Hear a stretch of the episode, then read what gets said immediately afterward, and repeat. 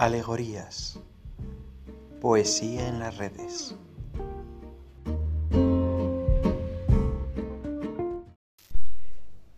Mis cabellos rojos como rojas llamas quemarán el mundo, dijo Gregory. Yo pensé que odiaba todas las cosas más de lo que pueden odiar los hombres corrientes, pero me he dado cuenta de que no odiaba todo tanto como te odio a ti. Yo nunca te he odiado, dijo Saem con infinita tristeza. Entonces esa ininteligible criatura tronó finalmente. Tú, gritó, tú nunca odiaste porque nunca viviste. Yo sé lo que sois todos vosotros, del primero al último, sois el poder, sois la policía, los grandes y sonrientes hombres gordos vestidos de uniforme azul. Sois la ley y nunca habéis sido destruidos. Pero ¿hay acaso un alma libre, viva, que no desee vehementemente destruiros, aunque sólo sea porque nunca os han destruido? Nosotros los rebeldes decimos todo tipo de tonterías sin duda acerca de tal o cual crimen del gobierno. Es una locura. El último crimen del gobierno es que gobierna. El pecado imperdonable del poder supremo es que es supremo.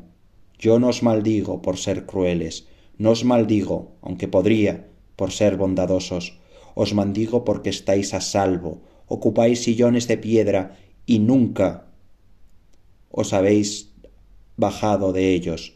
Sois los siete ángeles del cielo y no habéis sufrido. Oh, podría perdonaros todo, que gobernéis a la humanidad, si pudiera sentir una sola vez que habéis sufrido durante una hora una verdadera agonía semejante a la que yo.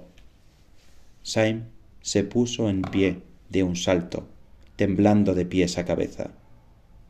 Ahora lo comprendo todo, exclamó, todo lo que hay que comprender. ¿Por qué todo lo que existe en la tierra pelea contra todo lo demás?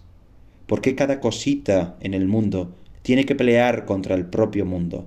¿Por qué una mosca tiene que luchar contra el universo entero? ¿Por qué un diente de león tiene que luchar contra el universo entero?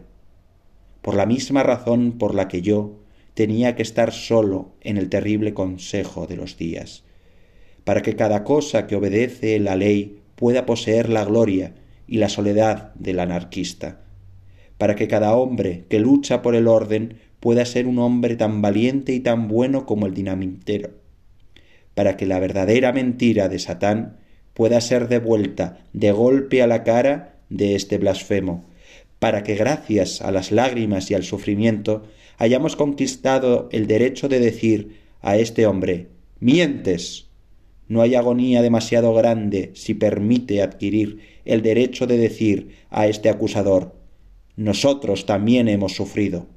No es cierto que nunca nos hayan destruido, nos han roto en la tortura, no es cierto que nos hayan descendido nunca de estos tronos. Hemos descendido al infierno, no estamos quejando de nuestros inolvidables sufrimientos, incluso cuando este hombre entraba para acusarnos insolentemente de felicidad. Yo rechazo esa calumnia. No hemos sido felices. Puedo responder por cada uno de los grandes guardianes de la ley a los que he acusado al menos. Sam había vuelto los ojos para ver de repente la gran faz de Domingo, que tenía una extraña sonrisa.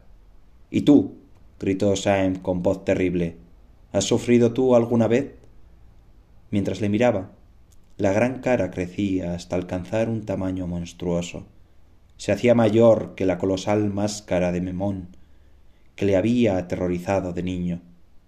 Se fue haciendo cada vez mayor, llenando todo el cielo. Luego cayeron las tinieblas pero antes de que su cerebro quedara totalmente destruido por esas tinieblas, Sam creyó oír una voz lejana que decía un texto conocido que había oído antes en alguna parte. ¿Podéis beber del cáliz que yo bebo?